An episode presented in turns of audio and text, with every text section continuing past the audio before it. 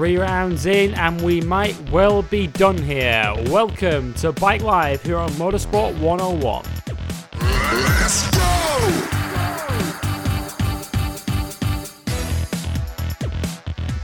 Yes, on that cheer note, welcome to episode 6 of Bike Life here on Motorsport 101 as we look back on the Aragon round of the World Superbike Championship, which may actually prove to be a very critical weekend in the destiny of this week, this season's World Superbike Championship, as Jonathan Rea extended his lead despite losing his winning streak in 2017 uh, over Chaz Davies. We'll look at all the big stories from Aragon as Chaz Davies crashed out of the first race from a winning position before beating Rea in the second. Marco Melandri taking a double podium, and Alex Lowes becoming Alex Lowes again in race two. More on that later on. We'll also talk about World Supersport, which is now three for three for batshit crazy races this season, and the debut of the World Supersport 300. We'll give our first impressions on that new class. We'll also talk about the opening round of the British Superbike Championship as BSB took a sensible pill and pulled a concussed Shakey Byrne out of the weekend, and Leon Haslam took full advantage with a double race victory. We'll also look ahead to this weekend as MotoGP returns at Termas Rio Hondo in Argentina for round two of the championship.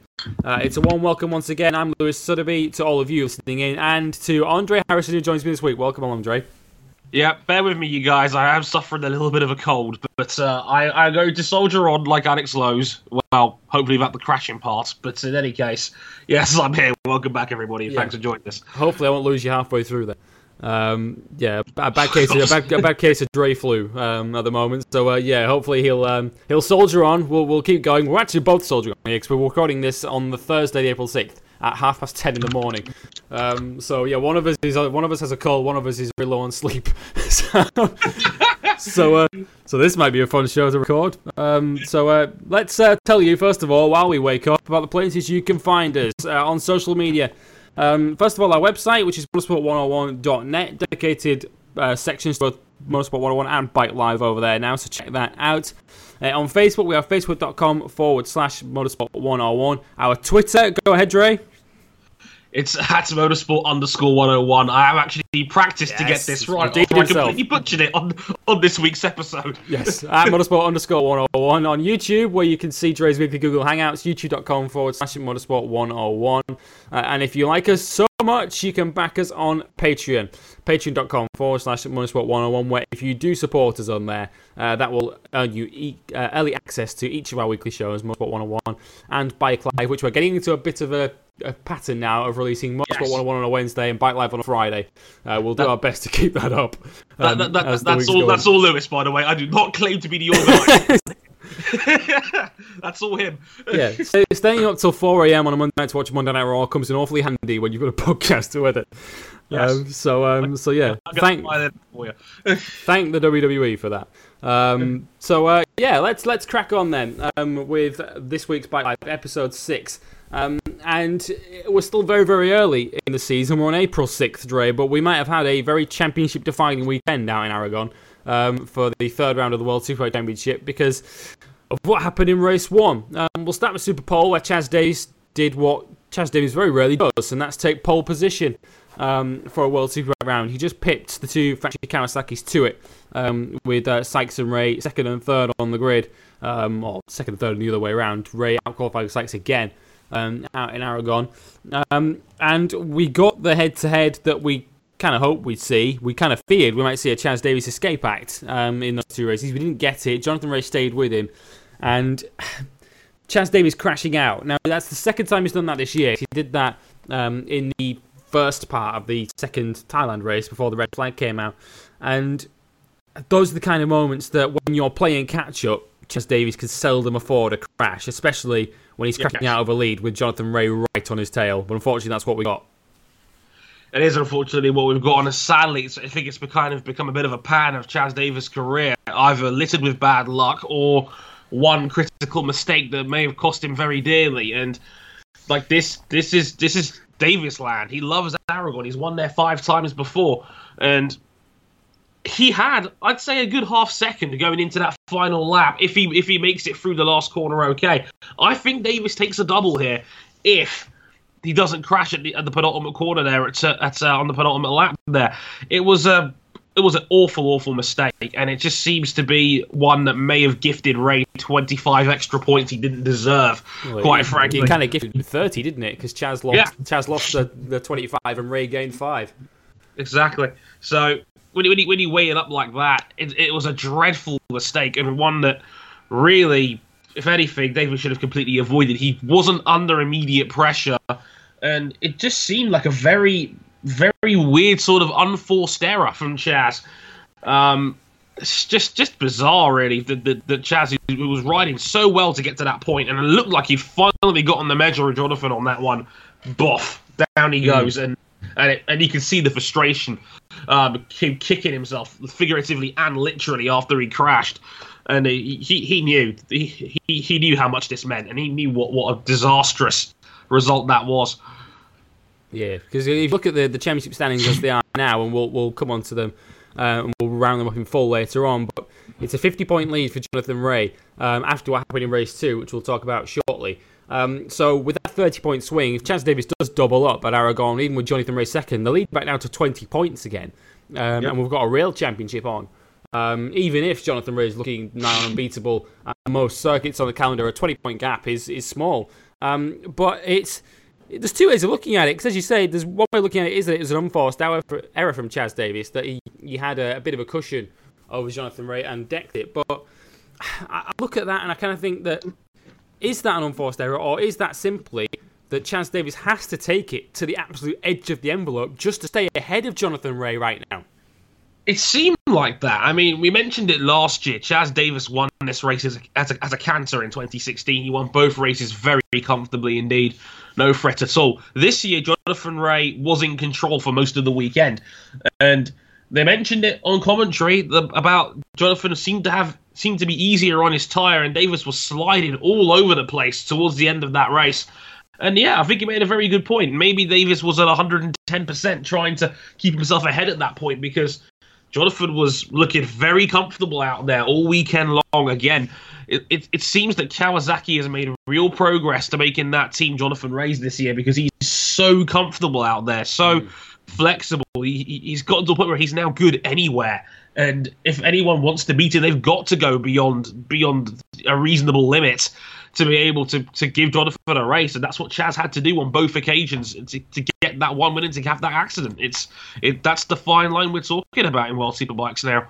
Yeah, one thing we can never question though about Chaz Davies is his mental strength and his ability to bounce back from these kind of mistakes and these kind of problems that he has um, in a race weekend. Because race two comes around, of course, by virtue of the, the new for 2017 grid rules, Chaz Davies didn't get two poles for the weekend, despite taking super pole on the Saturday. He was back to 10th on the grid for race two as the first of the non or was the fastest qualifier that didn't finish in the top nine, uh, which put him 10th on the grid. Um, yet both he, well, he to a lesser extent actually, Jonathan Rea and Tom Sykes both made rapid progress in those first couple laps. I mean, Rea was sensational again um, to slice his way through. He was, he was second within a lap and a half, wasn't he? Um, it was it was it was incredible. By lap three, he was in second place. And, Yeah, uh, uh, just the, the level, yeah, the level of controlled aggression from Jonathan Rea on these race two starts is insane to watch. It's, he's magnificent at that. because Aragon is one of those circuits where you shouldn't be able to do that, because especially because of the short run to the first corner, that tight turn one, um, which just sort of it's a bottleneck and it's horrible for the guys that are sort of mid pack because there's just so many bikes trying to funnel into a one a one line corner essentially. Pretty much. Uh, at turn one, so for Jonathan Rea to do that, but Chaz Davies didn't really, did he? He, he didn't really make that early progress. He was still behind Sykes and Melandri, um, and obviously the two Yamahas earlier, and yet he still came through. And credit where it's due, Chaz Davies a, a mega response. And actually, when we look at the way he rode, um, it kind of backs up our point about Chaz about how hard he's having to try just to stay with Jonathan right now because he very nearly decked it in the final lap of race two as well. Very, very much so. I mean, he had that great big wobble on the final lap. Again, Davies had, looked like he had it comfortably, and then he had a massive wobble Yeah. in, in the in the second sector of the final lap, and that allowed Jonathan to bunch right up again, and that probably is what gave the opus to go for that penultimate quarter dive bomb attempt Hail at the Mary. chicane. Yeah, it was it was the hail mary attempt, and he very nearly got it. He, he left Chaz literally a cigarette paper's width of room to get through back on the inside again. But uh, whew, that don't call Jonathan Rea someone that isn't a racer because he had no reason to go for that whatsoever, but he did. No, I that's applaud all. him it, was, it, was, it, was, it was great though, wasn't it? The way he sort of Chaz just cut back through on the extra corner and almost gave him a little tap on the way past um, as he went past. And Jonathan Rea must have sort of seen that happen and thought, yeah, this guy wants this one a bit more than me, um, Yeah. and he, he needs this one. Um, I mean, Jonathan Rea wins that, and he goes six from six. I mean, that would have been scary. Um, Yeah. especially given that we have Assen next, which is one of Jonathan Rea's favourite circuits. But even in the Honda days, he used to win there all the time.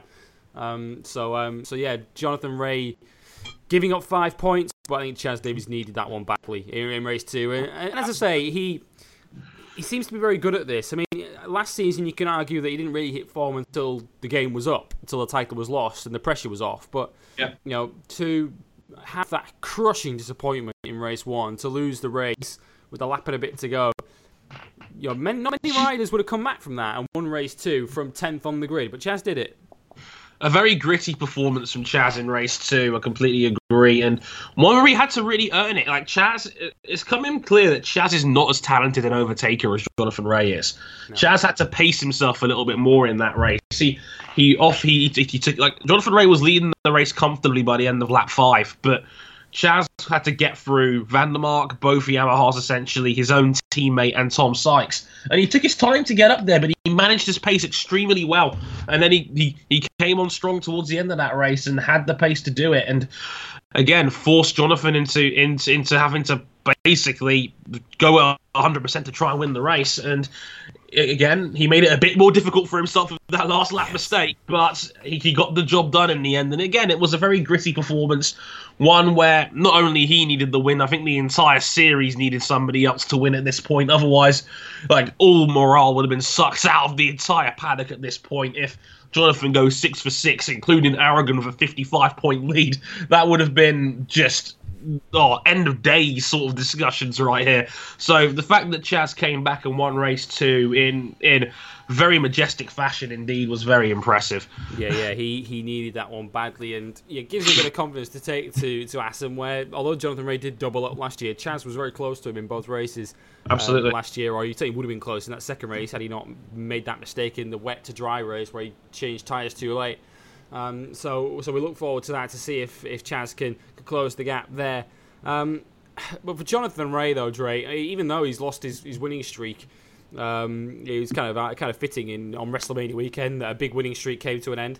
Um, but it just more superlatives for him though, surely. Even though because this is not a circuit that he expected to be winning at, he expected to be kind of following Chaz home um, around Aragon, and we can't speak highly enough of this guy at the moment, can we? Because if we look at his teammate Tom Sykes, who is a world champion and a quality rider, could not was barely in the same postcode as Jonathan Rea. And when you look at the, the sort of the, the balance of power between Kawasaki and Ducati, it was definitely favoured on the side of Ducati this weekend because Melandri beat Sykes by a by a little distance in both races. So Yeah. they're- that's the sort of number two riders, if you like, and where they're both at. Melandri beat Sykes twice.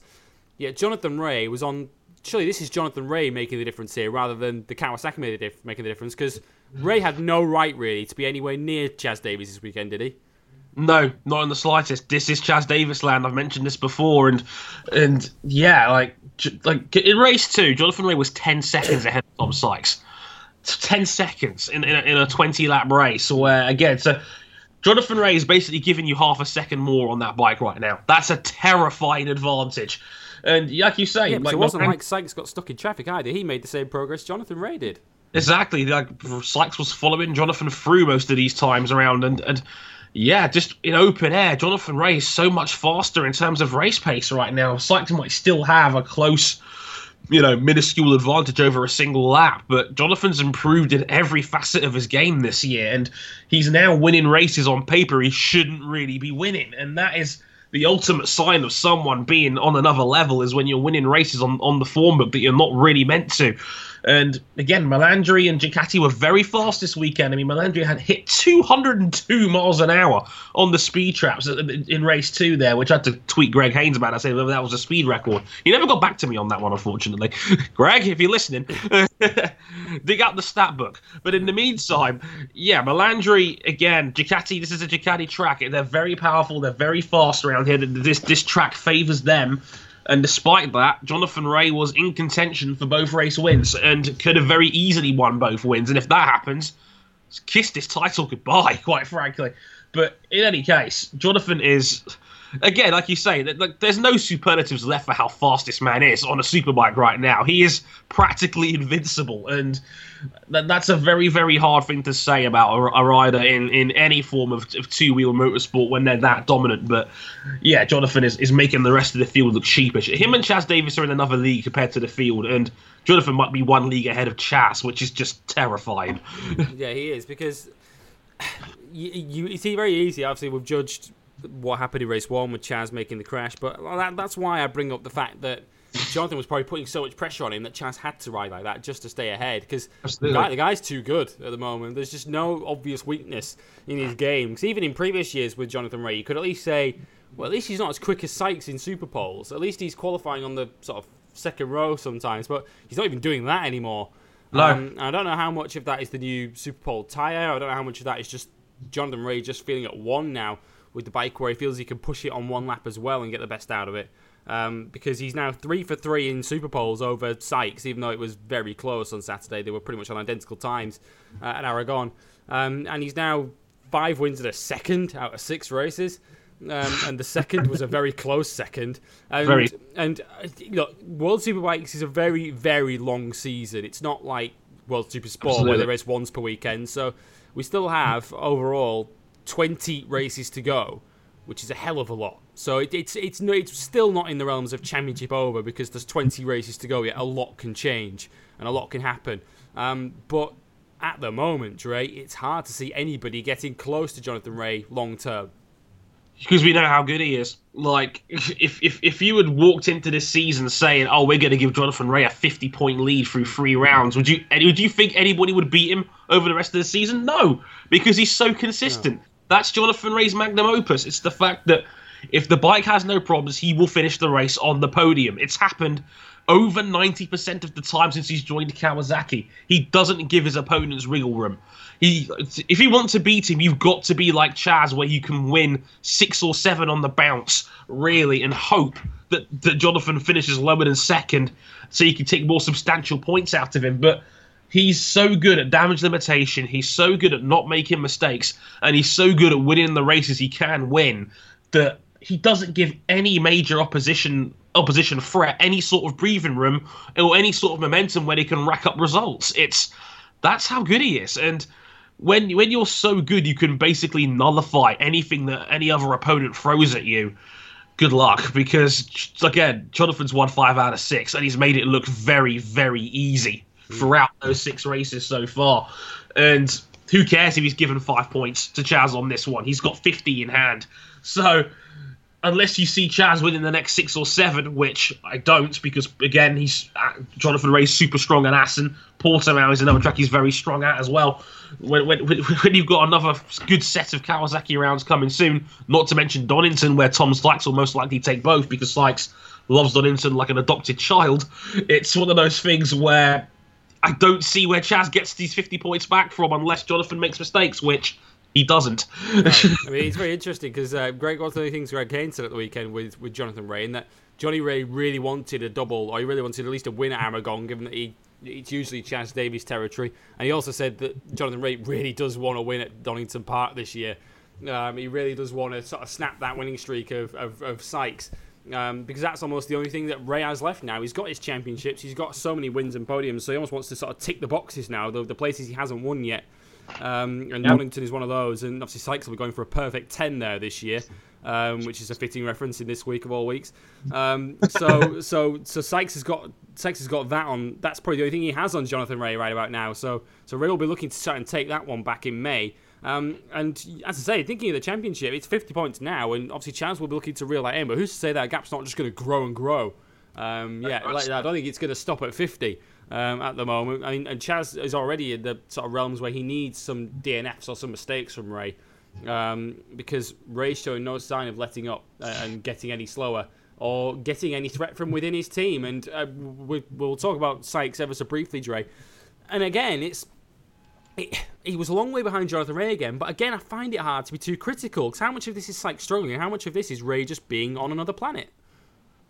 Yeah, it's the kind of thing where it's like, well, how, like, what's the true baseline of this bike? I used to, to use this argument when I was talking about Felipe Massa in his days at Ferrari Like and we're F1. measuring Sykes against one of the greats of World Superbikes history. Exactly. You, you, you, in the same way that you were mentioned, you were, you were referencing Felipe Massa. Like, like you're, you're going up against a guy that's won 30 plus Grand Prix and two world titles. So you're looking at like, what's the true baseline of the car here? In the same way that in this case, what's the true baseline of the bike? And if this team is still focused on Tom Sykes, they're kidding themselves at this point. Mm. Like, like I'm, uh, like, that's just the reality of it now. Like Sykes is not is not Jonathan Rea. Uh, that, that's just the sad reality of it.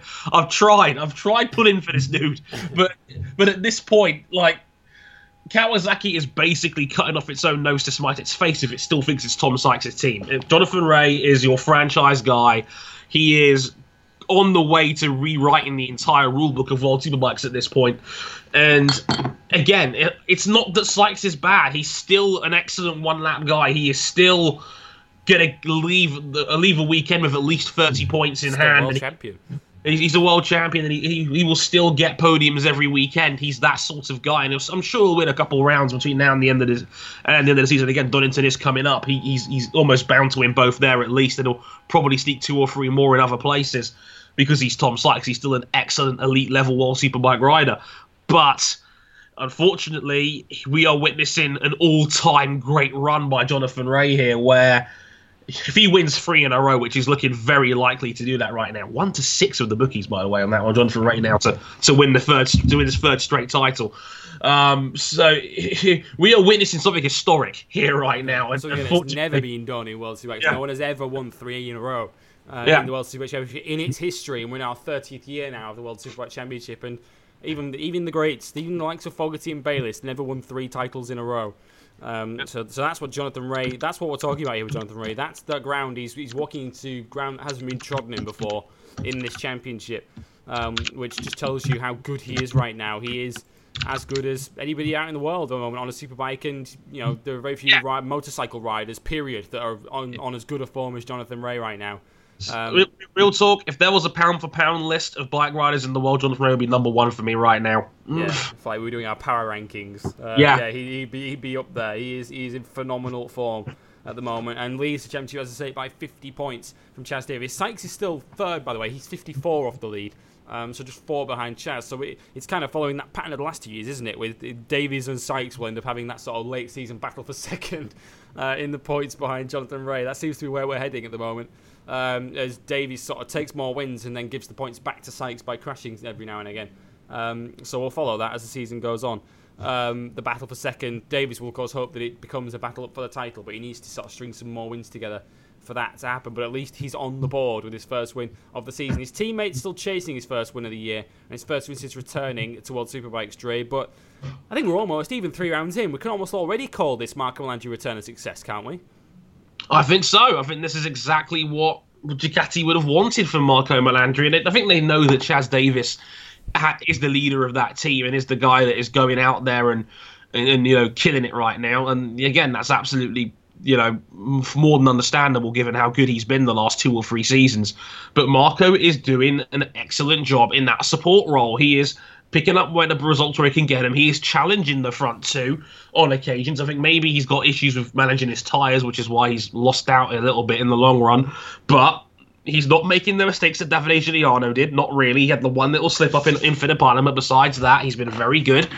Um, again, and he's dealing with again his main threat is Tom Sykes. And Sykes is on a very fast Kawasaki, probably the best overall bike in the field, and a former world champion. And Melandri is giving him his money's worth right now. So, again, I don't think you could ask for much more realistically out of Marco Melandri right now. He's doing an excellent job, and he's he is he is playing that support role. He's not interrupting in Davies's point scoring as much as I thought he might, which is actually probably a good thing for the team overall in the long run. But yeah, Melandri hasn't really put a foot wrong, and he's he's he's, he's doing what he needs to do. He's doing a professional job out there, which is again something that could be a bit debatable with Melandri over the years, but he's he's he's he's, he's doing an effective job. So props to him. He's, he's he's doing what he needs to do. Yeah, he is. And last season, just looking through last season, Davide Giugliano, over the course of the entire 2016 season, had five podiums. Marco Melandri's had four already in six races Wow. um, in 2017, and, and one of those other two was a fourth. And he might well have been on the podium in Phillip Island Race 1 had he not tangled with Alex Lowes. So, so Melandri is doing exactly what Ducati would have hoped he would do. Is As you say, he's be quick, be right there, but not quite quick enough to mess Chaz Davies up um, which is what Ducati really want from from their. I don't want to call him second rider because Melandri would hate being called that, but that's kind of where he's at at the moment um, in that team. And for the manufacturers championship, that's exactly what Melandri needs to do because, of course, the way the manufacturers works, if for those that aren't familiar with World Superbikes and motorcycle racing in general, only the first bike home for each manufacturer scores manufacturers points. Um, so whereas last season, if Chaz had a crash, Ducati would be only maybe scoring nine or ten points if Giugliano takes sixth or seventh. Whereas this season, of course, Chaz crashed out of Aragon Race 1 and they still had Melandri there to take second and 20 points um, for the Manufacturers' Championship. So Ducati are still, they're still in the mix there. They're still only 24 points behind Kawasaki in the Manufacturers' Championship, despite seeing Kawasaki take five wins in a second. All of their points have been scored by Jonathan Rea. You won't be at all surprised to hear. Yep. Um, and Ducati have had three, sec- four seconds, a third, and a first. Um, so they're right there, but Jonathan Rea is just making the difference there at the moment uh, in that inter-team battle. Um, we've covered Sykes. Let's cover the Yamahas now. Who, uh, if you look at Yamaha's manufacturers' championship list of results, fourth, fourth, fifth, fourth, fourth, fifth. Uh, over the course of the, the six races we've seen so far, that's a combination of the results of Lowes and van der Mark, and they continue to be the nearly guys, don't they, Dre? Um, Yamaha, they're they're, they're they're nearly there. They're just close enough to sort of pick up the pieces if some guys ahead of them fall off, but they're just not quite in podium contention yet. They're not quite there yet, and again, it's a shame because they, they've clearly made real progress, and Crescent Racing deserve all the props in the world for that. They really are getting there, and like again, we'll talk about this in BSB in an hour on, but it looks like they've got a solid R1 this year by the looks of it, and again, they're doing a, they're doing a good job. It's just they're not quite on the level of Ducati and Kawasaki just yet, and yeah, I mean it's it's it's kind of a it's in the middle place because we all know Yamaha really wants to win. That's why they came back into Worlds in the first place, and we jumped the gun on them when they first came back, and it ended up being such a disappointing season for them. But it looks like they've got a very good foundation to build on right now. Lowes is having a very good season, um, despite the false neutral concerns, and yeah, the reliability's been a little bit of a letdown for them so far as well. Given that van der Mark missed the race or missed the restart because of what happened. Thailand as well. So again, they've they've got they've got issues there that, that do need resolving to an extent, but the pace is there, and these race twos, Yamaha are continuing to you know become a thorn in the side for guys like for guys like Rea, Sykes, Kawasaki, Kawasaki's and Ducatis in general. So if if like being the best of the rest right now, there's no real shame in that because Kawasaki and Ducati are the, are the, are the class of the field right now, and they and they have work to do to get up to that point. Yeah, look at who they're ahead of. Uh, Yamaha. That's what I'd say. Look at some of the teams and some of the bikes that they're beating at the moment. Um, it's only that big four um, that are just on another planet that the Yamaha can't quite live with, and it is kind of telling, isn't it, with Yamaha? Where if you look at look at they've had three double front rows, if you like, now uh, for race twos this season, um, and twice now Alex Lowes has been on uh, race two pole, um, and he put up more of a fight this time, didn't he? He was he took him a few laps. He was leading Jonathan Rea until he got pulled back in, but it just goes to show that uh, they've still got a little bit of work to do. That they they're still not in a position yet where they can convert that double front row into a result in race two. They still just kind of fall back as the race goes on. It just takes a bit longer this time. Yeah, it does. And yeah, like you say, like their top level pace is up there with the best. It's just they don't think they can carry themselves that way around an entire race distance yet. And I think in time they'll get there. And again, they've got two very, very good riders right now, and they've both had great performances so far this season. Um, van der Mark and Lowes are doing as much as I think the bike can give them, really, at this point in time. So yeah, I mean, you can't sniff at genuine improvement, and they really have. They are now clearly the third best bike in the field um, right now. It's just a matter of if they can find another two or three temps and they can maybe take advantage of the new system, they could get podiums on a regular basis. I really do think that that could they could do that by the end of the season if they can really, you know, work themselves into a good position like that. Yeah, absolutely. Especially when, from van der Mark's point of view, we've got Assen next. So he'll have that one penciled in, not just because it's his home round, but he'll have that one down as a big opportunity um, to get a result, given that he, he would often be a race winning contender on the Honda, on the old Honda. Uh, van der Mark. So what can he do on that Yamaha in, in a few weeks' time uh, when World Superbikes heads to his home round? That's going to be fascinating to see. And as you say, for Alex Lowes, he had his first first blot really on his copybook for this season, where he's been so consistent and so strong. Um, but as it transpired after the race, his first crash in a race this season wasn't actually his fault. Yeah, exactly. Seems seems it was a false neutral that, that caused it. Unfortunately, um, we saw Jonathan Rea have a couple of these last season, and that caused him to fall off the bike as well. So, yeah, it seems to be a, a, a little niggling issue there with the Yamaha, but uh, hopefully, with a little luck, it was just a one-off because it's a shame because, Lowes was running very well in that race as well before that happened. Very unfortunate. Yeah, he's doing very, very well. Let's talk about a couple of homeboys from Aragon. Two of the Spaniards who, had good weekends. Uh, starting with Jordi Torres, the Spanish Elvis himself. Uh, who continues, Dre, to do the Lord's work on that BMW. If only that team had some factory support, eh? I know. We've we've not mentioned this before at all. Got sixth Um, race one. Sixth in race one, Jordi Torres is doing a fantastic job on that Althea BMW. It's again, as we mentioned, BMW does not provide factory support to the Althea team despite using their S1000 double Rs, which is really unfortunate because, yeah, right now as it stands, um, they're very, very good. They are very, very good indeed. And and again, Jordi Torres is he's becoming that perennial guy that gets best out of not so good machinery guy. And like maybe he's maybe he's taking pages out of the Alicia Spagaro playbook at this point. Um, because he was he was very good as a rookie at Aprilia when he was alongside a very talented Leon Haslam. Uh, he held his own against him on multiple occasions, had a race win, you know, was was on the podium multiple times. Again, he's, his World Superbike resume has been nothing but good stuff since he, since he got there from Moto 2.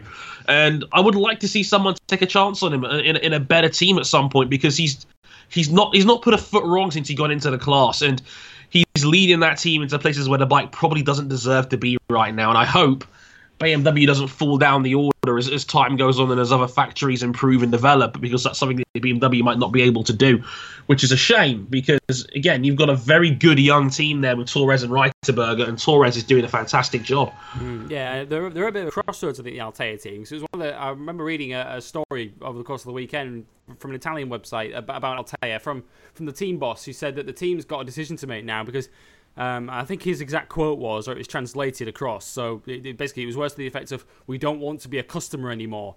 Um, looking ahead to 2018, um, so so Althea may have decisions to make later season. I think they're they're going to certainly sort of try and um, try their luck and try and force their hand with BMW and try and get a bit of factory support because I don't think they want to drop BMW because there's clearly the makings of a good bike there uh, in that in the S1000 RR. So I don't think they want to drop them, but I think BMW are definitely one of the teams that are perhaps having a look at the new Suzuki um, to see how it. Uh, Althea look at that new Suzuki see how it goes in BSB. See if there's a, the makings of a good bike there, and they may take that on because they're almost in that McLaren Honda boat, aren't they, Dre? Where or McLaren before they went to Honda. Do you do you potentially pass up a bike that's good and it's going to get you some good results, some solid results, and risk getting a bike that might actually be worse initially, but maybe better in the long run?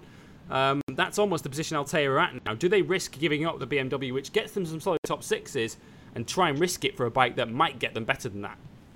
Oh no, not this! Like, like, like that's the worst decision you can ever make as a satellite team. It's do you, do you, do you give up the, do you give up the seven out of ten for the for the for what's in the mystery box? It's it, it's it's never Surely the enough. only option on the table for them would be the new Suzuki.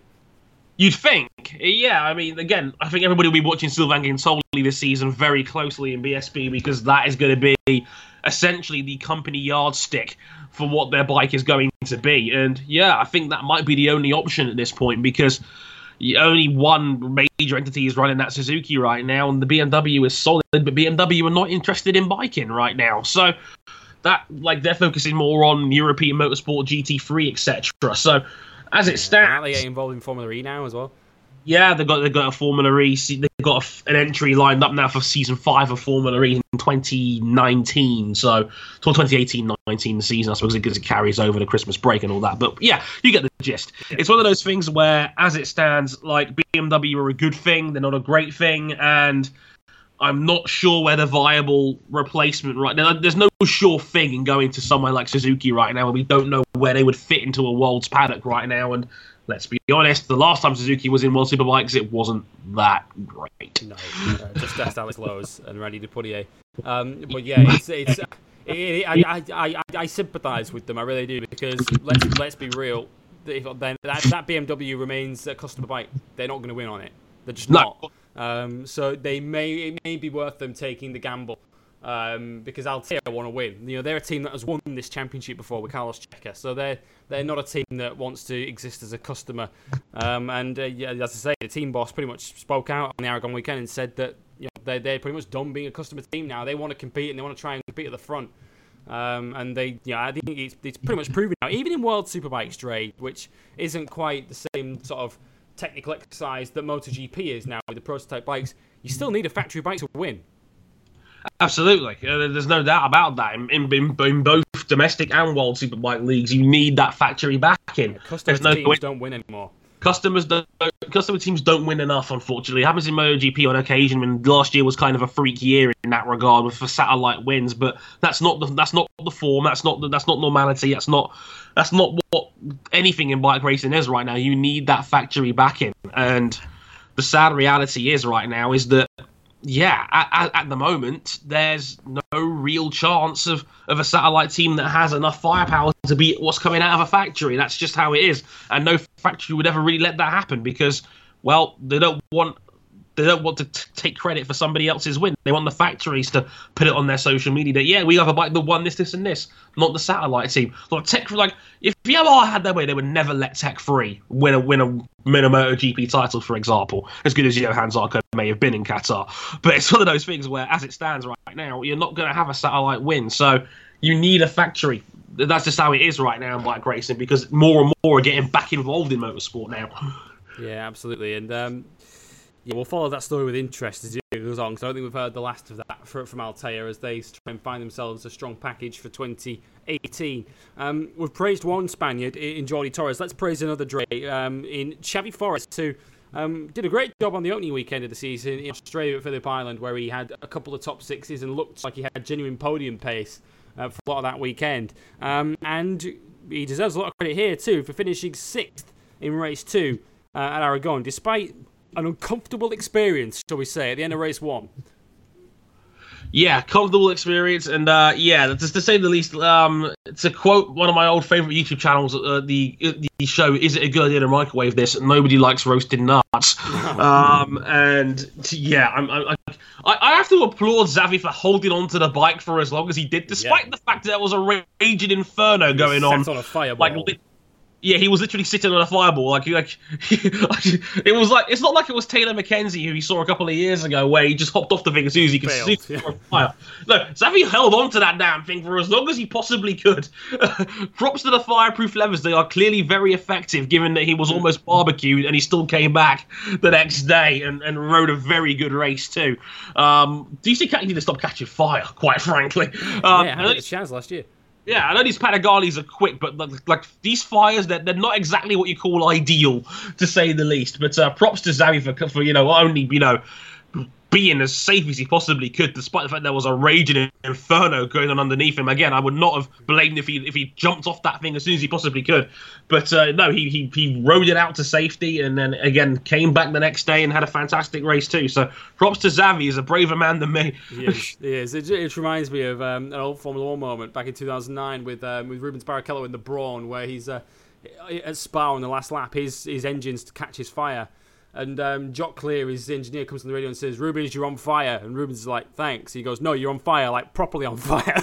it was one of those where Xavi Forés actually was having a very, very good weekend. Um, so he'd be excused for being told, "Hey, you're on fire, mate," but he actually genuinely was um, last weekend at Aragon. But yeah, he came back the next day despite some. Uh, yeah, he must have been feeling slightly slightly sore in a few areas, one particular sore area, uh, and came out to finish sixth on the Sunday. So so props to him um, for that. Here's how the Aragon weekend finished. Then race one went to Jonathan Rea um, by a pretty comfortable four seconds at the end, but that doesn't tell the story given that his main rival fell a lap from home. Marco Melandri taking second, Tom Sykes third. That's his third straight third place in race one. So that's three weekends in a row now where Sykes has gone without a lap of finishing on race two pole and blown it a lap from home. Um, from no fault of his own this time, though. He was promoted to third. Lowes got the race to pole for fourth, ahead of van der Mark and Torres. Uh, Leandro Mercado, who's probably one of the unsung heroes of the weekend, given that it was his first ride of the season, because um, he's been injured from pre season. He's riding for the Ioda team, um, who were clearly so skinned that they decided not to replace Mercado for the first two rounds while he was injured. He's on an Ioda Aprilia, and he beat the Milwaukee Aprilias in both races. Um, yeah. Mercado getting seventh in race one, ahead of Eugene Laverty on the Milwaukee bike. Then came Bradl, who had his best weekend so far in World Superbikes, beating Hayden in both races. Uh, he was ninth in race one with Hayden 10th. Camier who had another disastrous start to the weekend with very little running prior to the races. Camier got 11th in race one on the MV Agusta. Race two, uh, Davies beating Rea this time with Melandri third, Sykes in fourth. Uh, then came van der Mark in fifth.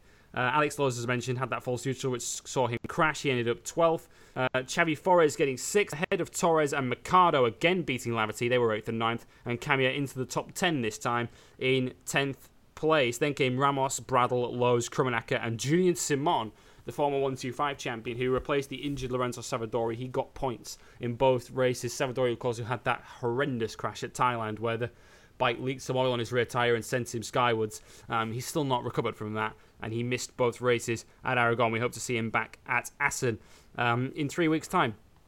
Uh, now, on to World Super Sport then. Um, this is Super Sport 600, incidentally. We'll come on to the 300 class in a little bit, which had its first race of the weekend, first race ever uh, in its history at Aragon last weekend. But um, it was the third World Super Sport race of the season, Dre. And um, we've had two pretty batshit crazy races, as we call them, in uh, World Super Sport so far this season. Turns out we're three from three. Yeah, turns out we're three for three. This was another hectic weekend from from from the qualifying and whatnot. It was all sorts of just crazy behavior, really. Um, for example, Jules Cluzel not even getting into Super Pole 2 and having to start from 13th, etc. Um, it, it, it, was another one of those crazy weekends. We had a big leading battle at the front and, uh, yeah, multiple leaders back and forth everywhere, multiple crashes, incidents, you name it. This race had it. We're free for free for batshit crazy, and Super Sport is is is determined to put on as good a show as the big boys. It's it's uh it's kind of ridiculous. Yeah, it's glorious. it's glorious this year, World Super Sport. I'm absolutely yes. loving it. It's it's it's almost it's not a championship that I've really paid an awful lot of attention to in the past, pretty much because it's just Keenan Sofuoglu's basically world, yes. and the rest are living in it. Uh, but this season it's fantastic. And um, and yeah, to to, to, to Dre's point, it, it kind of all started on Friday where we had rain in uh, the afternoon. It kind of started to rain just towards the end of Superbike FP2, um, which meant that Super Sport FP2 was a washout. And as a result, given that the Super Pole sessions are cut off after Friday's two sessions, um, it was only the free practice one session that set the field for Super Pole, which meant that we had the championship leader Robbie Rolfo in Super Pole 1, Luca Mahias in Super Pole 1, Caricasulo, the Thailand winner in Super Pole 1, Cluzel in Super Pole 1, Kyle Ryde was in Super Pole 1, Anthony West was in Super Pole 1, Luke Stapleford was in Super Pole 1, and it goes on. It was probably the most yeah. loaded first session ever, and only two advanced out of that yeah. session. Robbie Rolfo, keeping the dream alive, he got through all that to take a, a spot in Super Pole 2. Mahias did the same. He got through to Super Pole 2, which meant that the likes of Caricasulo and Cluzel had to start on the fifth row of the grid um, for the race itself on the Sunday into Super Pole 2. And Jacobsen, PJ Jacobsen, who was quickest on Friday, he took pole position ahead of the returning Kenan Sofuoglu, who, despite not having ridden for three months, still puts it second on the grid. Um, ahead of Sheridan Morais. Uh, Luca Mahias came through to, finish, uh, to take fifth on the grid, having got through Super Pole 1. Um, his nearest championship rival, or Rolfo's nearest championship rival, should I say, Iki qualified in seventh place um, with Rolfo just ahead of him in sixth. Into the race itself, then. And I guess the key moment of this, Dre, came not indeed with what happened at the, the fight for the wings. We'll come on to that in a bit, but really what happened midway through, where Federico Caricasulo had made good progress, got himself into that leading group, and yet he looped it at turn one, second crash in three races, and whereas at Phillip Island he took out Cluzel, the championship contender, this time he took another one. The returning Sofuoglu had nowhere to go. Yeah, Sofuoglu was like Kirkshire bins it, and then he's, he's he's drifting wide towards that turn that turn two apex, and Keenan has got nowhere to go. The bike is, is, is sideways on the ground at this point. He falls over the top, and he may have actually re-hurt himself a little so bit on that one bad. guy who didn't need to crash. It was him. No, exactly. He was already probably not at 100% to begin with, given he's coming back from that from that nasty hand injury, and he's had he's had to fall on it to protect himself um, instinctively after uh, being collected essentially by Caricasulo's falling bike. And uh, yeah, like Keenan's season is really not going according to plan here, and now he might have a threat that nobody really saw coming in Lucas Mahias as well. We'll get to that in a minute, but uh, just just an awful bit of luck for Keenan there. His season has not even gotten going yet, and now every, all, all the rivals we were expecting to score points are now starting to score points, and that might be a problem too. Mm, yeah, it is, and um, yeah, we ended up with a three-way fight for the win at the end of it between uh, Luca Mahias uh, the aforementioned Sheridan Morais, um, which made it a tricky one for the commentators with two very similar sounding names on very similar looking bikes, um, and PJ Jacobsen on the MV. Now, we talked earlier about how factory teams don't want their bikes to be beaten by older bikes. Very nearly yep. had it at the weekend because Sheridan Morais is on the old Yamaha R6 um, yeah. for the for the Kallio Racing team. He's the teammate to Niki Tuuli uh, at the Cameo, uh, the Kallio team. Um, Luca Mahias is on the brand new full fat factory Yamaha R6 for the factory team. And they very nearly got beaten by Morais on the old bike. Mahias just pipped him one corner out one quarter out, a fantastic cutting down the inside move from Mahias into the, into the final quarter. It's the kind of quarter where you can take multiple lines for it if you know what you're doing. And Mahias was able, just, was able to just sneak underneath and carry the momentum through, winning by 14 thousandths of a second, which is basically a foot, so say to speak, um, for Mahias on that one. It was a tremendous last move, but again, Morais did a fantastic job on that on that year-old bike. He was in control for the majority of that race. And again, if, if you were, if you hadn't known any better, you would not have guessed that uh, that was last year's R6 on there. Um, but Morais did a fantastic job. Yeah, brilliant job, brilliant job. His teammate Tuuli, by the way, who was second in the championship heading into the weekend, he had a crash, didn't finish. Um, so he didn't score, so he's lost ground in the championship. We'll tell you the standings in a second. Um, but yeah, uh, you, are absolutely right on, on Mahias because he, he recognised that because of course Aragon's one of those circuits where the finish line is very close to the final corner.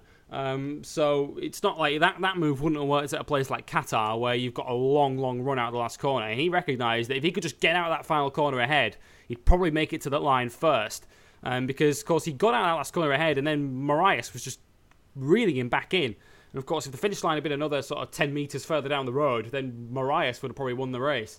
Um, but Mahias brilliantly tactically judged to, to recognise that that if he just gone out of that last corner ahead, he'd probably get to the line first and beat Morais to the finish.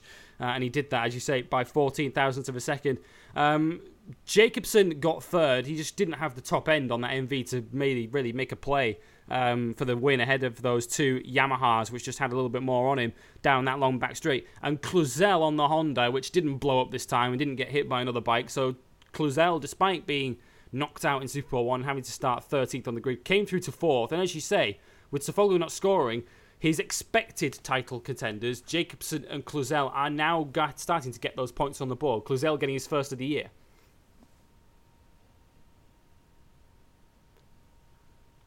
Dre, you may be muted. My bad, I did it again. Um, yeah, I do this like at least once an episode now. It's really annoying. Right, I leave my microphone muted at one point. But yeah, Cluzel needed a break, and I'm glad he finally got it. That was a really good performance from Cluzel to come through from 13th on the grid to finish in fourth. Superb result, and it's shame he didn't have the time to run at the front. And again, he was the victim of that ridiculously stacked qualifying session. But um, yeah, Cluzel needed points badly, and I'm glad he finally got a clean break and got that fourth place and took home 13 very viable and very valuable points um, because yeah, he needed it for the title race. And that's the thing. The blessing of this season for him has been that hey, he may not have scored, but the only person that really has benefited from this whole crazy first quarter of the season really has been Robbie Rolfo and, and Mahias. So, yeah, you know, take the 30 points where you can get them. Absolutely. And um, to finish off on World Super Sport, we have to talk about this guy because I think we're adopting him now as our Bike Live's actual sort of favourite rider now in World Super Sport. The dream is still alive, Dre, for Robbie Rolfo, who came out of Super Pole 1 he, he, didn't he didn't get a lap in on Friday because he was he was last after free practice one. It was wet in P two, so he didn't get a lap in there. So he had to start. He was actually quickest in free practice two because it was wet. It didn't count for Super Pole, so he had to go through this first session. He made it through against the likes of Caricasulo and Cluzel. Um, got himself into Super 2 and qualified sixth. Um, and finished sixth in the race. 10 valuable points. And even though he's lost the championship lead, he's only five off the lead now. Absolutely, and yeah, like Rolfo's not going away. Right like, at the age of 36. at the ripe old age of 36, Rolfo seems to have he he's discovered the fountain of youth. Yeah. At, at this point, it's, it's it's very impressive what he's doing for a man of his age on a on a, a very very talented super sport field like with the likes of Clisnell. MV. and a customer cut a customer MV with the likes of PJ Jacobsen who's on the factory bike, Cluzel who's on a Honda, and then you've got obviously Keenan, the greatest ever in that category, and who's the who's who's a prime title contender? Robbie friggin' Rolfo right now. Fantastic! It's inspiring stuff to see Robbie Rolfo to see him that high up in the field. I hope it, I hope it continues because he's not going away right now. It's great. No, the Leicester City of bike racing. Uh, Robbie Rolfo, God love him. Uh, let's hope he can keep it up. Here's how the championship looks then. Mahias takes the lead of it now um, with 45 points, five clear of Rolfo in second. Uh, Morais up to third, from 10th to third with that second place at the weekend in Aragon. Uh, he's on 34, so he's 11 off the lead. Then comes Kyle Ryde, who stays in fourth. He came from way back on the grid to finish eighth. Um, I think he was 18th on the grid, was Carl Rags. He was one of those that didn't make it out at Super Pole 1. Yes, he was. 18th on the grid up to 8th for Kyle Ryde. Um, so another great showing for the young Brit. Uh, who failed to score, drops to 5th. He's on 27, so he chose the leader by 18. Jacobsen is up to 6th. That's a climb of 6 places. Uh, Caricasulo drops from 3rd to 7th. Um, he's only got the 25 points that he got in Thailand. He looped it at the other two races. Uh, Decha Kraisart, the, the uh, wildcard, he was second to Caricasulo there. He's still eighth in the points on 20. So top eight covered by 25 points. So any of the top seven, given that cries Kraisart's not going to race again, any of the top seven could lead Assen next round as championship leader, um, which is incredible. Wagner is ninth. Aiden Wagner, the Aussie, he's ninth in the points despite not scoring at the weekend. Anthony West, who didn't score but did take part at Aragon, Fortunately, his bike barbecued itself in Super Pole. Um, he's still 10th in the championship after that podium at the first round. Then comes the Japanese Watanabe and Okubo, who are 11th and 12th. And Cluzel is now on the board. He is 13th in the championship on 13 points. He trails the championship leader Mahias by 32 points. And Sofuoglu Dre, who now trails obviously by 45, having still not got off the board.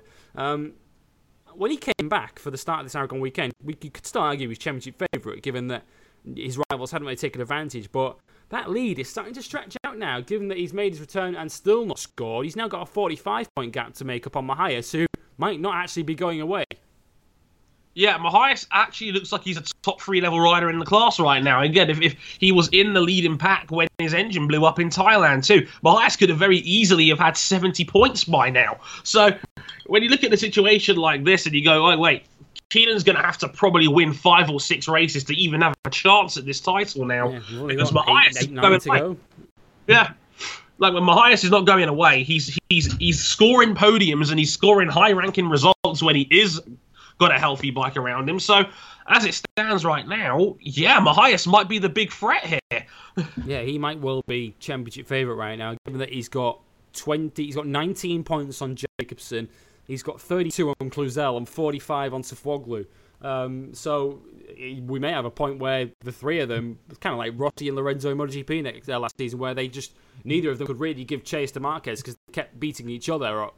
Um, we might get that kind of scenario this season if, if neither one of the three can put a consistent run together. And the less consistent it is, the more mixed up it is. That now favours Mahias and Rolfo, doesn't it, at the front, who've got the points. Um, if they can just, if the field keeps getting mixed up and they keep getting consistently sort of top six results, that might well um, stand them in very good stead this season. Um, next round, as I say, World Super Sport supports all of the World Super rounds with the exception of Laguna Seca. Um, so the next round of that is an Assen um, at the end of April. Um, brand new class debuted at Aragon last weekend. The Super Sport 300 World Championship made its debut, its long awaited debut at Aragon. Um, first ever win went to the Dutchman Scott Deroue uh, in a three bike fight, just point one covering the top three across the line. Um, it was a very, very close finish in World Super Sport 300. Um, we, we need to give this time, don't we, Dre, this new class, to sort of let it play Yes. out and let it sort of um, establish itself. But as a first impression, what did you make of it? I thought it was decent. I thought it was decent. I didn't realise just how unpowerful these bikes were to only have 40 horsepower. So yeah, I, I, I did think they looked slow on television, Yeah, but at the too. same time, yeah, I mean, at the same time, yes, they have barely any power at all. And two, well, Aragon is huge. It's an it's an enormous racetrack where even the fastest bikes in the world are barely doing it in a, in a minute 50 or so. So yeah, it's it's pro- it probably wasn't the most ideal showcase in the world for a brand new series, especially one with a lack of power in it and one that's going to be about smaller bikes like Yamaha, like R3s, for example. But despite that, like it was a good show, especially from the leading group. I'm, I'm glad we had a good battlefield with at the front. Um, it's a shame that a lot of the field was so disjointed, but again, this was the first ever race weekend for these guys competitive. There's always going to be guys that adapt slower than some others, and I think in time, I think it will shake itself out, and we'll get something quite decent here. Yeah, I, I think so. Uh, And yeah, because I, I, I posted on Twitter on the Monday, um, the day after the race, that um, it was a good first weekend, but you know stuff to improve on. And Greg Haynes actually actually did tweet me um, to say, "What would you improve?" And I was like, "Well." Um, I think a lot of the stuff that I wouldn't necessarily improve, I think it will just improve naturally over time um, in this class because the first thing that struck me, like you, was these bikes look slow. Um, when I was watching it in Super Pole, um, but I think obviously when the bikes were running together in a race, they just raced a lot better. and You didn't really notice it. Um, but yeah, they looked really slow. Like where where the World Superbikes sort of on those sort of sideways panning shots, the World Superbikes just whizzed through the frame. The Super Supersport 300 bikes were almost like a, watching a cruise ship go past, um, which which wasn't a great look. Um, and that long back straight Aragon doesn't really showcase them too well. And I think on circuits like Assen, Imola, Donington Park later this season, um, perhaps Misano as well, Jerez in particular. I think that those bikes will showcase the Supersport 300s a lot better, where there's less straight line and much more corners, uh, and much more sweeping corners where the bikes can follow, and we, we, we get to see the best of these bikes um, in a Super Sport 300 race. Um, I also think the bikes will naturally just get quicker uh, as the riders learn them. Because it really did strike me how sort of slow the lap times were. Like I think the Moto 3 lap record is sort of like a 159, something like that. But the the Supersport 300s were doing a 212. Yeah. Um, around so they're basically doing what the Moto 3 bikes were doing in the wet around Aragon. Um, back in 2012, which is, is is a very very big gap. But again, it's their first race. I agree with you. The gap between the front and the back of the field was way too big, um, and and that's the kind of I, I was kind of thinking to myself this on Monday. I was thinking, well, how strong is the field naturally going to be here? Because if there's any rider of world championship level at this kind of age, they're going to be racing in Moto 3 if they're going to be racing anywhere, aren't they? So they're not just going to be sat on the sidelines waiting for a Supersport 300 class to, to appear and, and racing that. So I think we need to give this class a bit of a chance in that it's going to take a couple of years really for the riders. Supersport 300 have got to be identifying riders at like 11, 12, 13 years old now, haven't they? To get into Supersport 300 in the future. Um, because any rider that's 16 17 right about now that is on that top tier level is going to be in Moto 3. They're like the Bulega, Mia, uh, Canet, etc. Uh, they're not going to be raised. They're not going to be sat around waiting for Supersport 300, are they? So, so you're pretty much going to have the best of the rest of that age group in Supersport 300 right now. Um, so, Yeah. so I think that's kind of again, you have to kind of factor that in when we look at the, the gap between the front and the back because the guys at the back were sort of 10 seconds a lap slower than the guys at the front, which is just way too big um, for for any class. But again, give it time, and that may change. One of the criticism I'd have of Supersport 300, I don't think they should be using the Super Pole format. I, I really don't think they should be using that um, because it just does not give these kids enough track time. It, it really doesn't. They, No. they, they weren't helped by the fact that free practice two on Friday afternoon was rained off. Um, so all they get in Supersport 300 is two half-hour practice sessions on a Friday, and then they're into Super Pole. That's it. And Super Pole is two 15 minute sessions. So if you get knocked out in Super Pole 1 or you're in Super Pole 2, you're only going to have two 30 minute practice sessions and then a 15 minute qualifying, and then that's it. And then you're, then you're racing uh, on the Yeah. Sunday. And I, it was no it was no coincidence to me that the race winner and the pole sitter came out of Super Pole 1 in Scott Deroue. Um, he got through the first session, then put on pole position and won the race. Uh, and I just wonder whether, because he'd had more laps than anyone else on the bike, whether that just really helped him. Um, at the weekend. So for me, if I was running World Supersport 300, I would just get rid of the Super format and just give them a 45 minute qualifying session, and just just give Completely, them yeah. just- just give them all the time they need to learn these bikes because that's what they need right now. They need time to learn these new machines. Um, and it was basically the riders that learned the quickest who had the advantage uh, the weekend. So a very very good first impression for World Supersport 300 because the race was brilliant. Um, we had a, a, a race won by Deroue by 47 thousandths of a second, um, Yep. with, with Mika Perez third on uh, the Honda, 0.1 off the win. Um, so there are definitely positives to take from this. I guess another positive, Dre, from Supersport 300 was the one, two, three across the line were Deroue on a Kawasaki Ninja 300, Danny Valle on a Yamaha R3, and Mika Perez on a Honda CBR 500. So one thing they've certainly achieved is parity between the different bikes. It's a good sign. It's a good sign. But God, you were on a terrain right there, son. Holy crap! I mean, like, I, I can't. By the way, for, for let, let me know, I didn't disagree with a single thing that, that Lewis said on that one. Um, again, track time is the most important thing for these guys. If you want to see an established series break out here, and you want to see who's really good and who isn't, you should be giving these youngsters as much time on track as possible, and you let the natural balance of the field shake itself out a bit more. I mean, seeing a guy come through and take pole from Super Pole one and then win the race probably isn't the best advertisement for your series going forward. It's like, oh wait, the guy that qualified originally in 13th came through. That's not a good look. Um, so yeah, ultimately, I think you, you I think you're right. I think they should just have a straight 45 minute qualifying session. Give them as much track time as they can. Tell the teams to go out there, put a race tire on the bike, and go. You know what? Do laps. Do laps. Get as many laps in as you can. Basically, do a race sim if it comes down to it. You know, establish establish what you've got because it's all a matter of learning. That's the that's the nature of a brand new series. I hope they were given a, a, a, healthy amount of testing time, and if not, give them more of it because you don't want to see races ultimately every week where sure you might have a battle for the lead, but there's four guys that are better by 10 or 11 seconds and the other 15 behind them. That's not necessarily what you want for a series either. Because I do think they were aiming for something like Moto 3 here, Yeah. and they might miss the mark if they keep up with things like that. Yeah, they they, they kind of got it at the front, didn't they, with that, that four way fight for the win? Because uh, Borja Sanchez was just 0.8 off the win in fourth.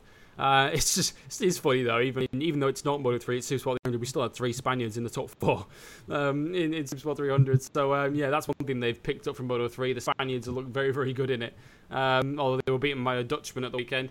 Um, but yeah, I, I totally agree. Give them a 45 minute qualifying session, give them track time because, because again, uh, in, in a place like Aragon where they're doing two minute 12 laps, that that that Superpole one session, that's what six laps if you're lucky. If you that's if you're one of the first Sure. out of the pit lane, you're going to get six laps in. Yeah, um, five, six. whi- whi- which is nothing. And even in those 30 minute practice sessions, you're going to get maybe 10 or 12 laps because you're going to have to come in the pits at some point to make changes to your bike, and then and then you've got to go back out again. So yeah, I think obviously not every circuit is as long as Aragon, um, which again means that it will naturally improve. As I say, places like Donington Park and Imola uh, and Jerez, I think, and, and Assen next up. I think these Super Sport 300 bikes will, will go a lot better around there. And and I think, as I say, as they all learn the bikes and get time on these bikes, the field will naturally close up a bit. Um, but yeah, as a, as, a, as a first impression, I thought it was great, but I think there is stuff to work on for Super Sport 300. And if we give it time, I think that stuff will shake itself out. Um, the result of that first race, as I mentioned, Scott Deroue the winner um, by 47 thousandths of a second from Danny Valle uh, for Hal Courier Racing on the Yamaha R3. Mika Perez, last year's uh, European Junior Cup champion, uh, taking third on the World Sport Race Days Honda. Then Borja Sanchez, fourth for Hal Courier Racing on the second of the Yamahas.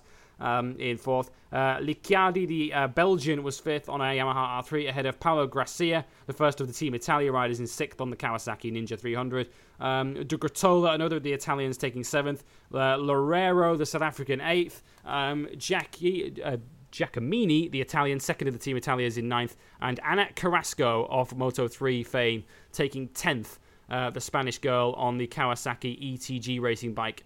Um, another disappointing outing for the factory Yamaha team uh, in this one. Of course, they won Supersport 3, uh, Supersport 600. Um, very nearly got podiums in World Superbikes. And they had two riders um, fighting at the front in the Supersport 300 race, and both crashed out of the leading group. Um, uh, one of them, Nikita Kalinin, who came through Superpole 1 and put it on the front row, he crashed out of the leading group towards the end. Um, so a mixed weekend for the Pata Yamaha team across all of the classes um, because they finished a close second in Stock 1000 as well. That race won by the Italian Michael Ruben Rinaldi on the Aruba Ducati. Uh, up next, then, we're going to look at the opening round of the British Superbike Championship, which got underway at Donington Park. So stay with us here on Bike Live.